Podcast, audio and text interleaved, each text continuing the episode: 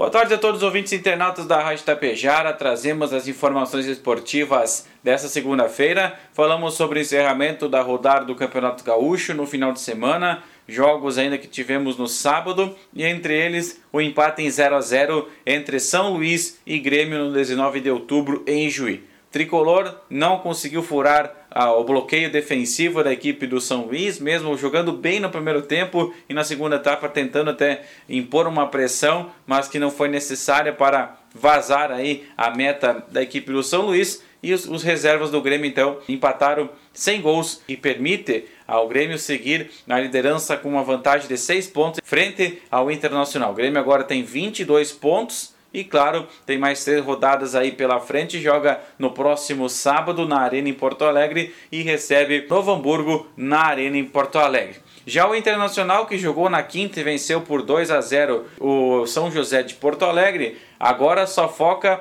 em reforçar o seu elenco. Já anunciou a contratação do atacante Luiz Adriano, assinou um pré-contrato, chegará na metade do ano, assim como Charles Arangues, que está no Bayer Leverkusen, ambos aí jogadores identificados com a torcida do Inter, voltam para vestir a camisa colorada já na metade do ano após a abertura da janela de transferências para a Europa. Outro nome importante que deve desembarcar esta segunda-feira em Porto Alegre é Nico Hernandes, que estava atualmente defendendo as cores do Atlético Paranaense. Então o atleta vem, faz exames físicos, médicos, para então formalizar o contrato com o Internacional e agora sim o Inter mostrando a busca no mercado por reforçar o seu elenco para a sequência da temporada, importante passo para o Inter na busca principalmente pela Copa Libertadores da América que inicia já no mês de abril.